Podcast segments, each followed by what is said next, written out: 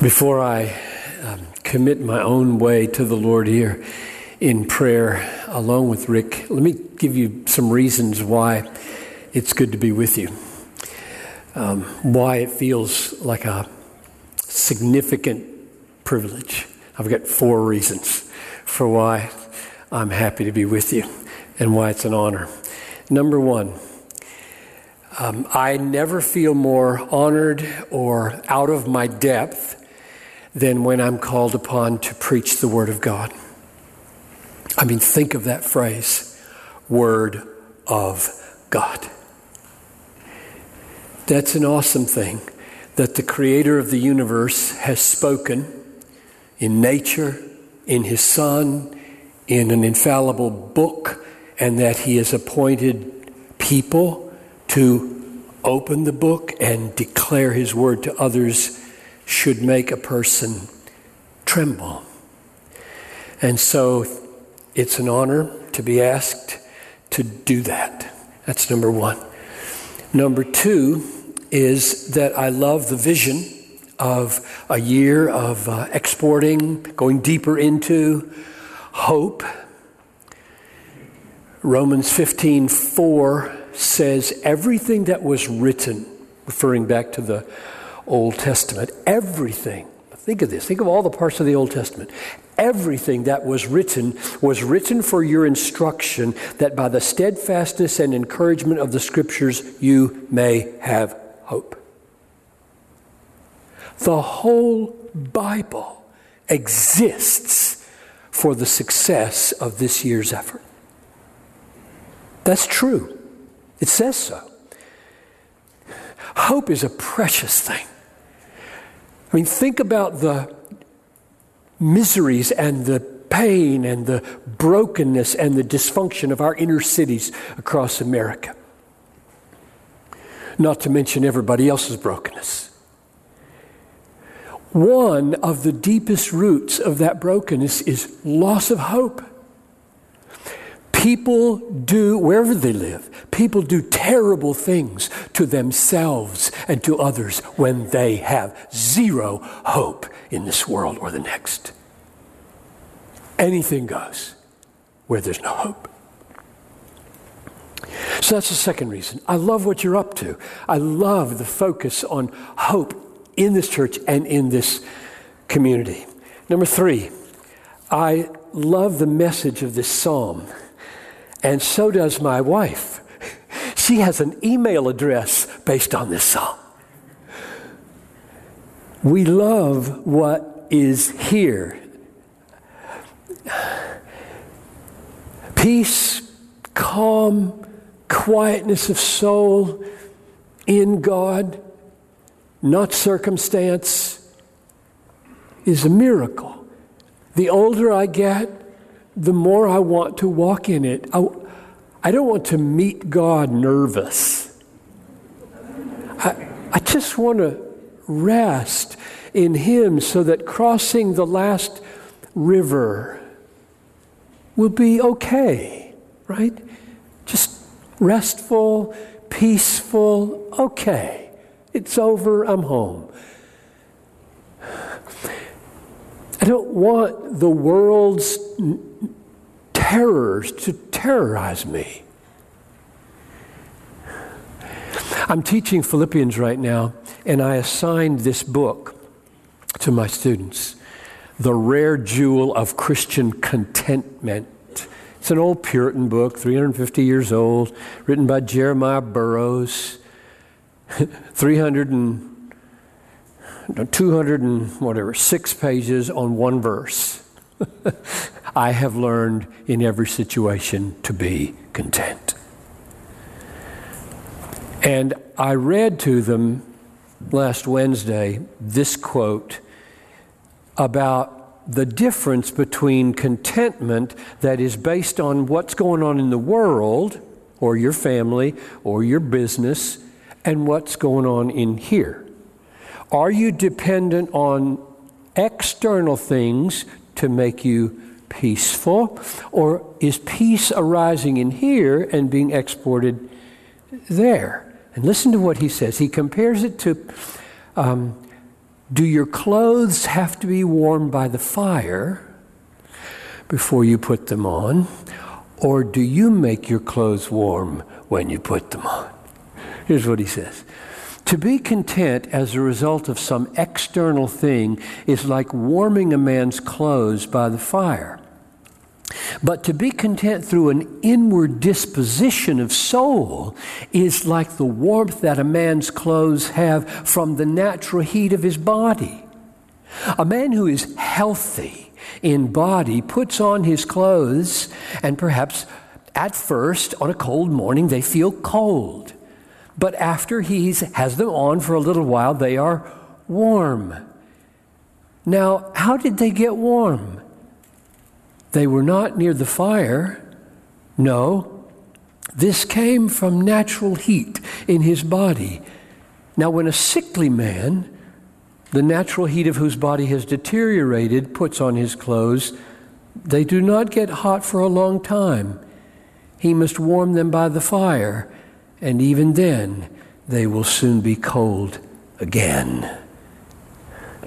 Psalm 131 pictures a man whose calm, peace, contentment is coming from his position in the lap of God, not from the turmoil in the Davidic kingdom, and he had plenty, but from God.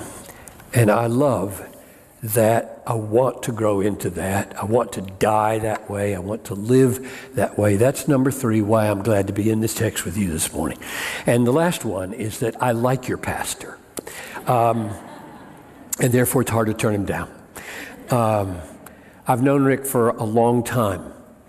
Goes back decades in the BGC, uh, different kinds of ways. And I've watched over the years, and I love men who are constant, solid, in the Word, care about truth, don't waver, stay the course. And so I like him. And it's been a privilege to have him part time over at Bethlehem College and Seminary so that our paths cross more often. So, for those four reasons, Rick, thanks for inviting me to be a part of this. Now, I'm going to pray like you did. So, Father, I ask for myself I just want to humble myself before these people and before your word especially, that you'd help me be faithful to what you've said in this psalm and what you've said in other parts of your word, so that these brothers and sisters will be built up in hope and humility and calmness of soul and sweetness of spirit and steadiness of life and unshakableness of their rootedness in your grace. Oh, we want to be people who are not thrown off balance by the beheadings of ISIL or the racial tensions of Ferguson or the abusive upheavals of a Ray Rice. We don't, we don't want to get knocked off of balance or out of kilter or lose our center of gravity when we watch the news. We want to get everything from you and walk into a world of turmoil as shalom makers and, and hope givers. So work that now in, in these people, I pray in Jesus' name. Amen. So you're familiar with this psalm. Let's just walk through it real briefly, and then I'll, I'll try to take the angle on it implied in that word Christian hedonism and see if it's really here. Three verses, three points. Number one, verse one, David's renunciation of, of pride. So we're in Psalm 131. They're handing out Bibles. That's great. If you want to follow along, I'd love it. Verse 1, David's renunciation of pride. Verse 2, David's intentional composure of himself like a weaned child in his mother's lap. Verse 3, David's summons or call to the people to join him in restful hope, waiting on the Lord. Let's walk through those one at a time. David's renunciation of pride and, and self exaltation. Oh Lord, my heart is not lifted up. My eyes are not raised too high. I do not occupy myself with things too great and too marvelous for me. He's, he's negating three stages of, of pride. Pride is always of one of two forms, isn't it? There's the pride of the having and the pride of the wanting. The pride of the strong and the pride of the weak. What I mean by the pride of having is you have a superiority and you want everybody to know about it. So you brag or you boast or you feature it in various ways.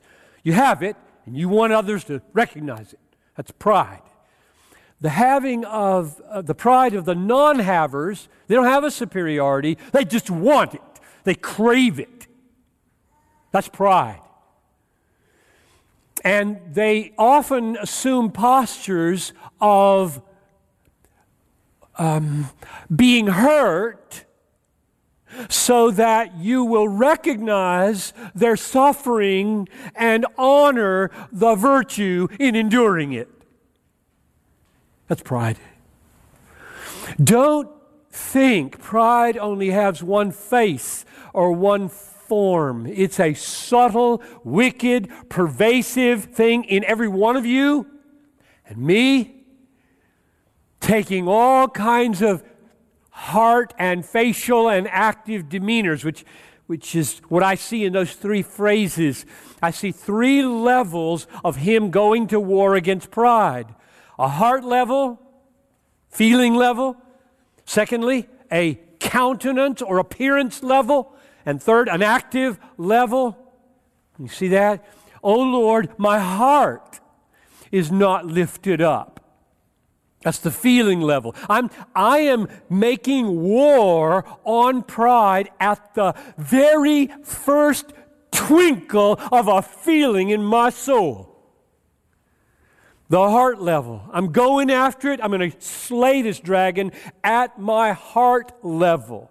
Second, my eyes. He moves from his heart to his eyes. My eyes, my countenance, my appearance, my uplifted nose, my stiff neck, my rolling of the eyes, the whole appearance level of pride. I'm going to work there. If, if anything escapes my first war on my feelings, and, and gets through, I'm going to make war out here and do something so that I don't communicate to people pride and arrogance about what they just said or, or something they've experienced or my own sense of superiority. And then, thirdly, he moves to the action level. I do not occupy myself I do not go, literally in the Hebrew, I do not go or walk in things that are too marvelous for me. So if anything escapes my warfare on my heart pride or my appearance pride and starts to make its way into my action pride, I'm going after that.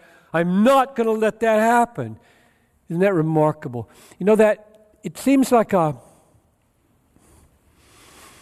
a negative way to approach life I don't, I don't, I don't.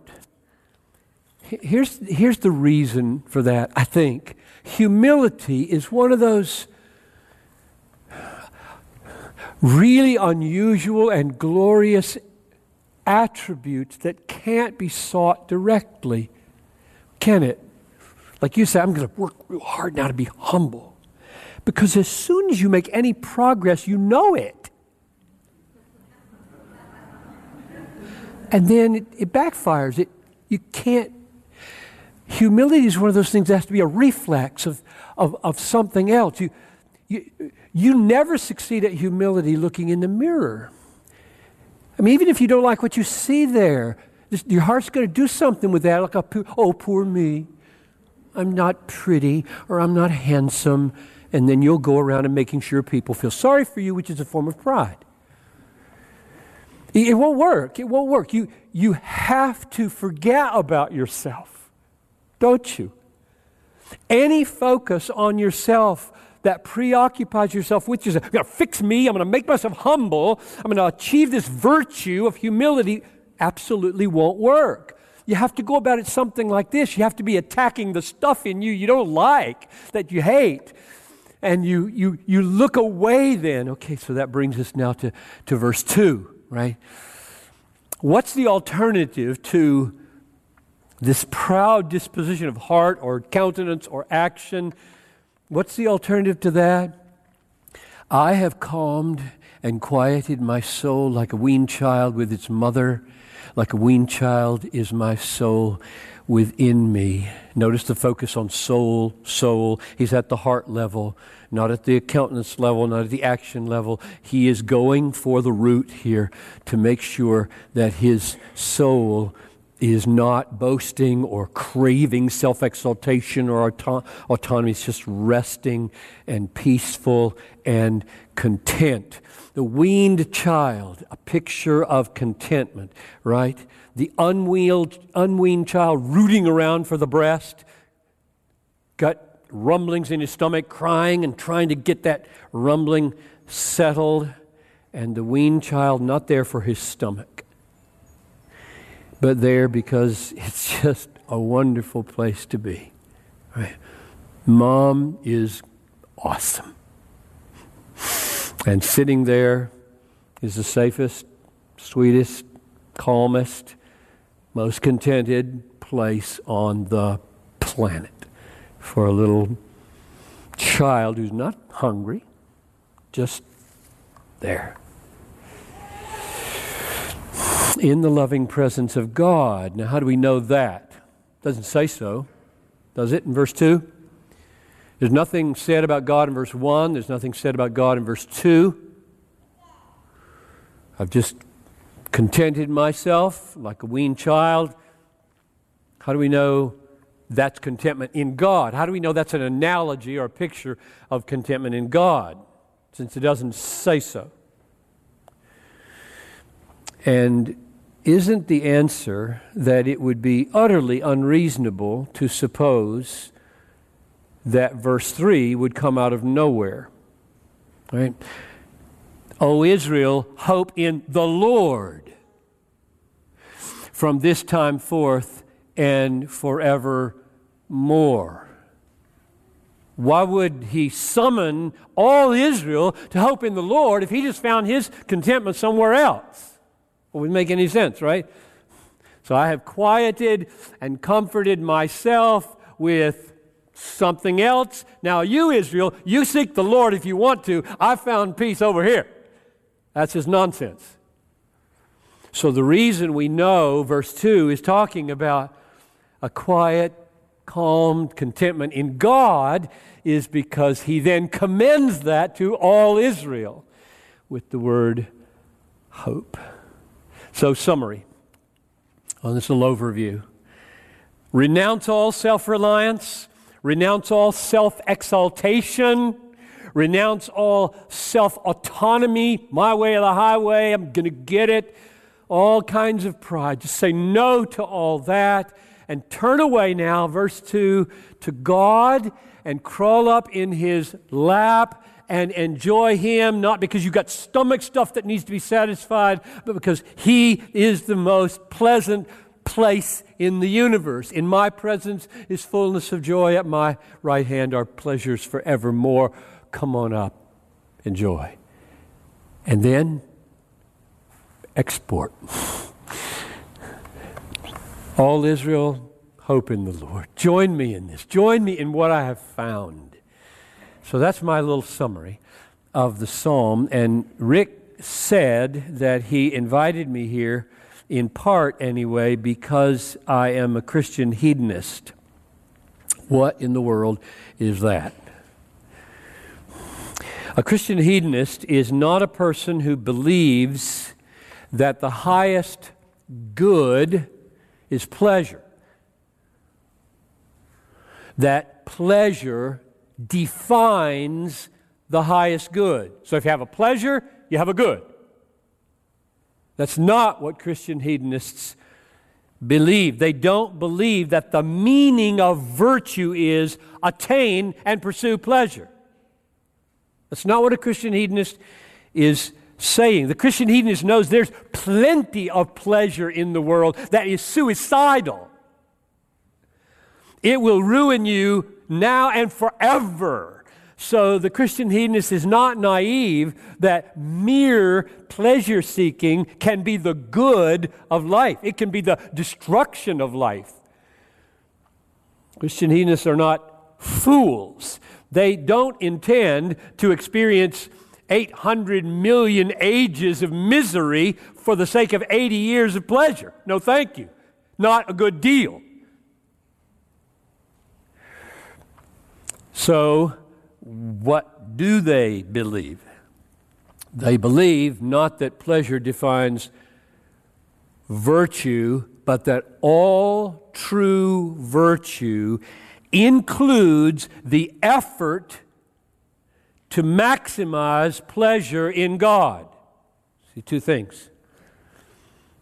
I believe, we're going to get to the text, I believe that you ought, virtue, obligation, duty, you ought to pursue, make efforts to maximize in time and eternity your pleasure in God.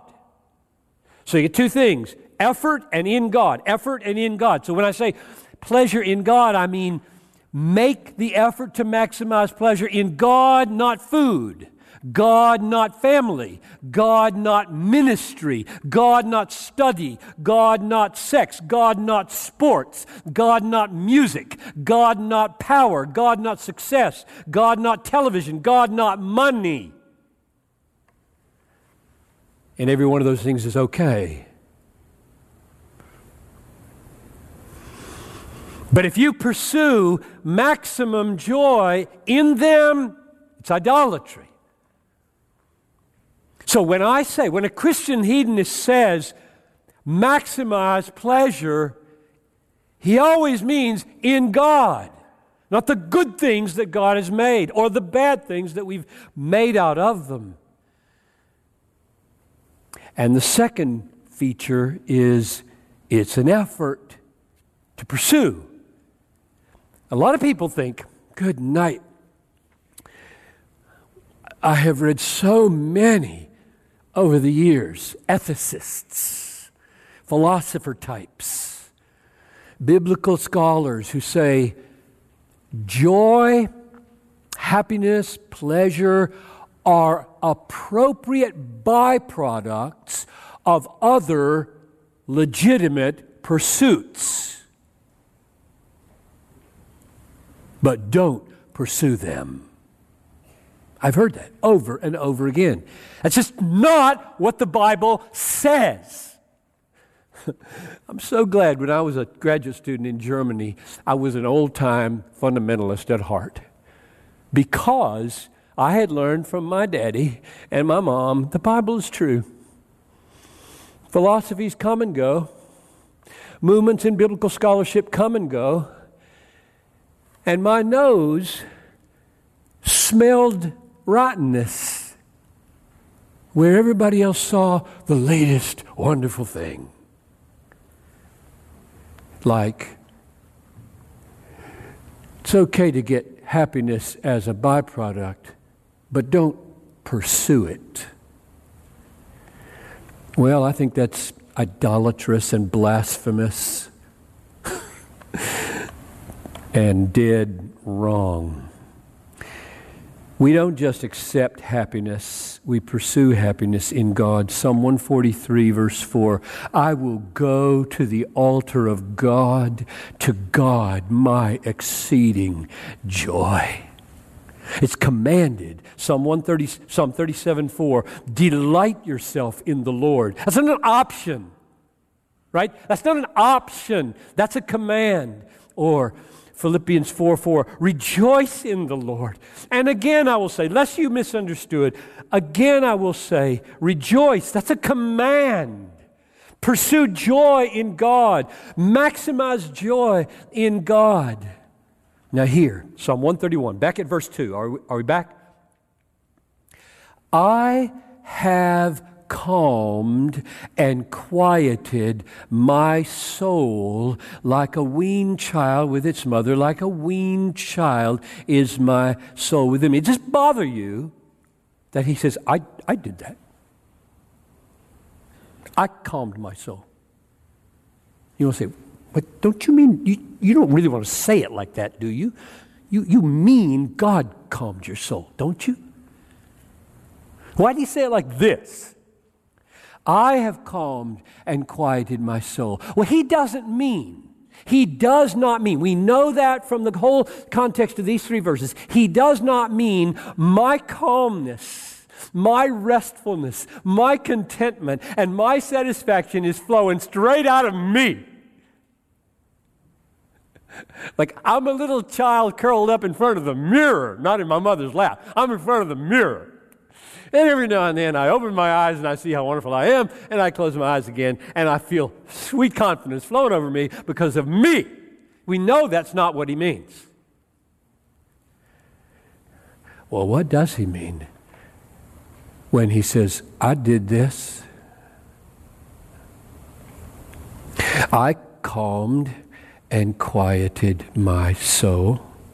He means I crawled up there. I crawled up there in her lap. I sought this. I wanted this. I needed this. I went for this. I'll do anything to have this from him. If you, if you try not to pursue your joy in God, you will pursue it elsewhere. You don't have any choice. You are wired to want happiness. You are wired to crave contentment. You are wired by God, not the devil, by God, to long to be content and happy and satisfied. And what, what went wrong in the world is that we threw away the glory of God and exchanged it for the mirror or for things we create. And now men are desperately trying to pour into the black hole of their soul the things of creation, and it won't work. We are made to be happy maximally and forever in God. And if we reject Him as our supreme happiness and treasure and pleasure and contentment, we will perish forever. And we'll spend all of eternity in hell desperately trying to use other people to make us happy. And it will never, ever work, and it will burn forever as an empty void. So, my point there from verse 2 is that when David says, I have calmed and quieted my soul, he doesn't mean I became the source of my calm and my quiet and my contentment. He meant I pursued God. I didn't wait. I went after it with all my might. It's active, it's its pursuit. And so I want to say to Village Church what he says in verse 3 O Israel, hope in the Lord from this time forth and forever. That means join me. Seek your calmness, seek your quietness of soul, seek your contentment and your satisfaction where I found it. In God.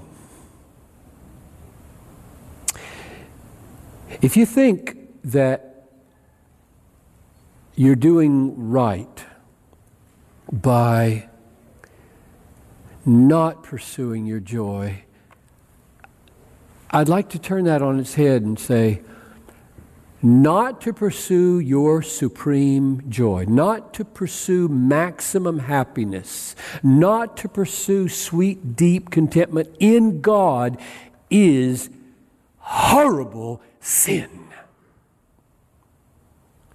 Why? Why is it horrible sin to be lackadaisical about the pursuit of your satisfaction in God? And it's because it dishonors him. God is honored when he is our supreme treasure isn't he? How do you make God look glorious? By treasuring him as infinitely glorious, by enjoying him as supremely satisfying. What did Paul say? I count everything as loss because of the surpassing value of knowing Christ Jesus, my Lord. And then his life took on that flavor. Everywhere you looked in Paul, he was making choices and expressing with his face and with his heart and with his action. He was expressing, Christ is my supreme value. Who gets honored in that moment when Paul is supremely happy? In Christ. Christ gets honored. He gets the honor, we get the joy. So if you think you're doing God a favor by coasting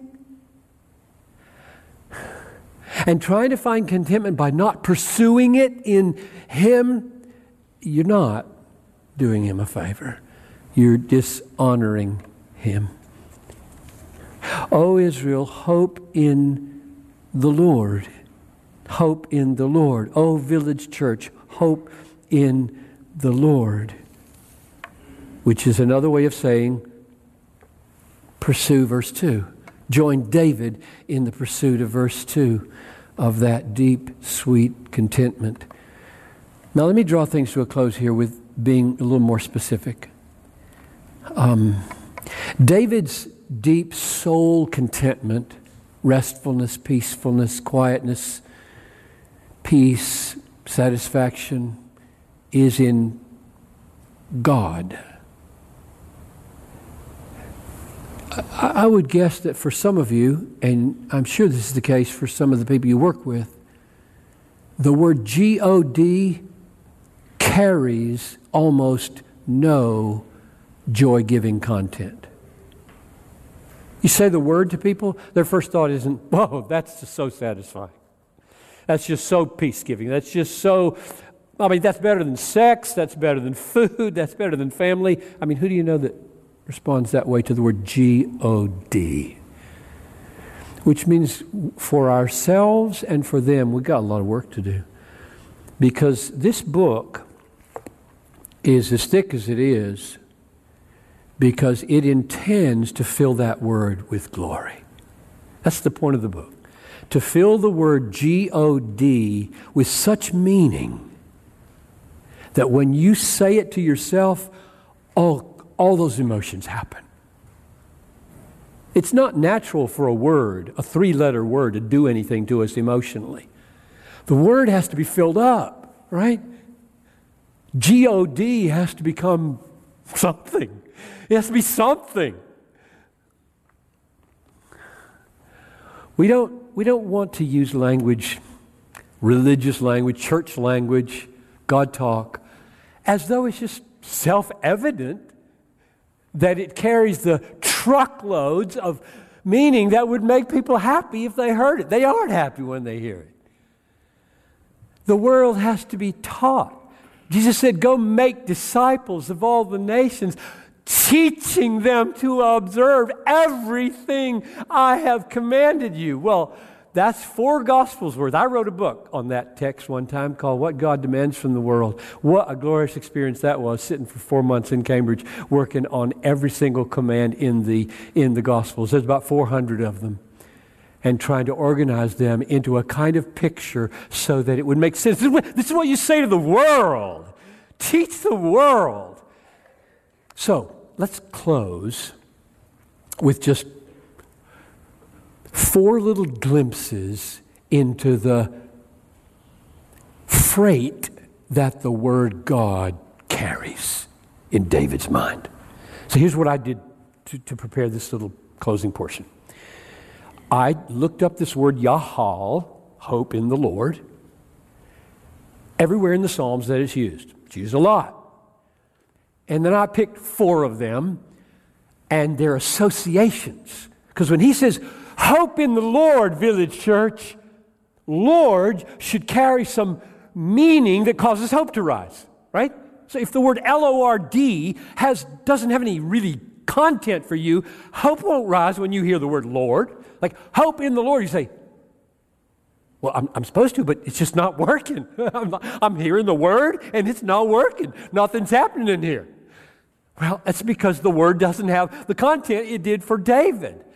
So, four little glimpses into what G O D L O R D, Yahweh, means for David. When he, when he hears the word, hope in that, in him, this is what he hears. So, number one, just, I'll just read them and, and then we'll be done.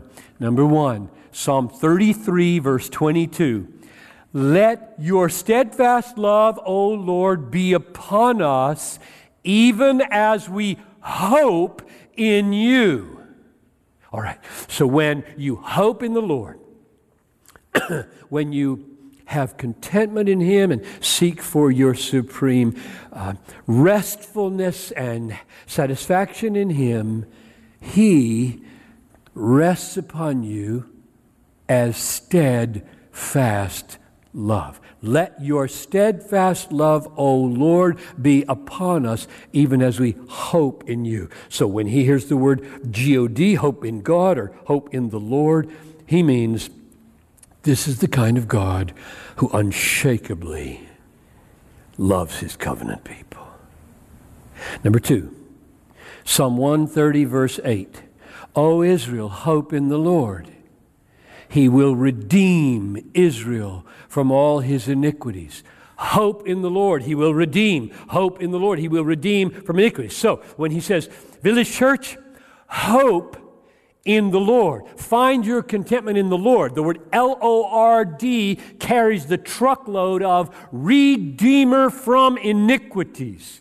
Because you're Christians, right? You're not just Old Testament saints. You know how this happens. You know Christ has come into the world. This Lord, this God, this Yahweh sent his Son into the world to bear our sins so that no condemnation is spoken over us. And now, when we are called to hope in him, we're not just hoping with our fingers crossed, like, oh my goodness, I hope my good deeds outweigh my bad deeds. That's not even close to what we're hoping. We're hoping in a God who redeems us from all our iniquities. Incredible. I mean, that'll put you to sleep peaceful at night, get you up hoping in the morning. All my iniquities forgiven. That's what L O R D carries for David. That's number two. Number three, Psalm 33, verse 18. Behold, the eye of the Lord is on those who hope in his steadfast love. So, for those who are hoping, Village Church, hoping in God, finding contentment in God, finding satisfaction in God, one of the meanings of God is he has eyes and they are vigilantly watching over me to show himself mighty on behalf of all those who are finding their hope in him. I love Second Chronicles 16:9. The eyes of the Lord run to and fro throughout the whole world, seeking to show himself mighty on behalf of those whose heart is whole towards him. Think of it. God is not waiting with pent up power and no place to show it. He's looking for opportunities to be strong on behalf of people who hope in him. So that's the third meaning in David's mind when he says, Hope in the Lord, hope in the one who's pursuing you to show his power on your behalf. Think that way. Hear that when you hear Lord. And lastly, number four, Interesting that Rick said what he said at the end of his comments. I'll remind you what that is, but we'll, you'll hear it here. Psalm 147 11. The Lord takes pleasure in those who hope in his steadfast love. That's almost beyond comprehension. Very, very few of you have the gall to think you deserve for God to take pleasure in you. You're so sinful. You fail so many times. I mean, you how could you be a, an ingredient in the pleasure of Almighty God? And yet, that's what it says. God takes pleasure in us when we find pleasure in Him. Isn't that what it says? Let me read the, the very words again. Psalm 147, verse 11. The Lord takes pleasure in those, not everybody, some He will send to hell. He's not taking pleasure in them. Uh, what's the difference? The Lord takes pleasure in those who hope, not perform, who hope in His steadfast love, which we've now seen moves back from verse 3 to verse 2 in our text, means contenting yourself, settling yourself, calming yourself, quieting yourself in the all sufficiency of God. And now you know that that God is one who delights in those who delight in him. Close like this. Um, I've been trying to discern the implications of this, call it Christian hedonism. That's what we've been talking about for the last 20 minutes. Christian hedonism. I've been trying to discern the implications of this for about 40 years now. And my favorite sentence to sum it up is God is most glorified in you when you are most satisfied in Him. And I think that's true, and I think that's why pursuing your satisfaction in Him is so important because His glory is displayed through your finding your supreme satisfaction in Him. But now, on the basis of Psalm 147.11 and Psalm 131, 2 and 3, I'm going to say it like this God is most satisfied in you when you are most satisfied in Him, which is what you said just before you prayed. That God is pleased with those who are pleased in Him. God is delighting in those who delight in Him. God enjoys those who enjoy Him. Why? Because we have become God to God? No, no. Because our delight in God shows the supreme value of God. Our satisfaction in God shows, shows the supreme value of God. So, Village Church, take this 40 year celebration and go for broke. Maximize your supreme pleasure in God. Let's pray. Father in heaven, you are our great treasure. You are the great reservoir of forgiveness and reservoir of strength and reservoir of wisdom and reservoir of beauty. Forbid that we would turn away from you and make a God a supreme treasure out of anything in this world. Keep yourself at the bottom, at the center, and at the top of our affections, I pray. Bless this church, God. Grant that, that they would feel Oh, Israel, hope in the Lord, brimming over in every conversation they have with people outside the faith this year. All throughout these western suburbs, Lord, grant, I pray, that there would be, oh, Israel, oh, America, oh, Minnesota, hope in the Lord. Calm yourself in the Lord. Quiet your soul in the Lord. Find forgiveness in the Lord. Find His pleasure in you by finding yours in Him. I ask this in Jesus' name. Amen.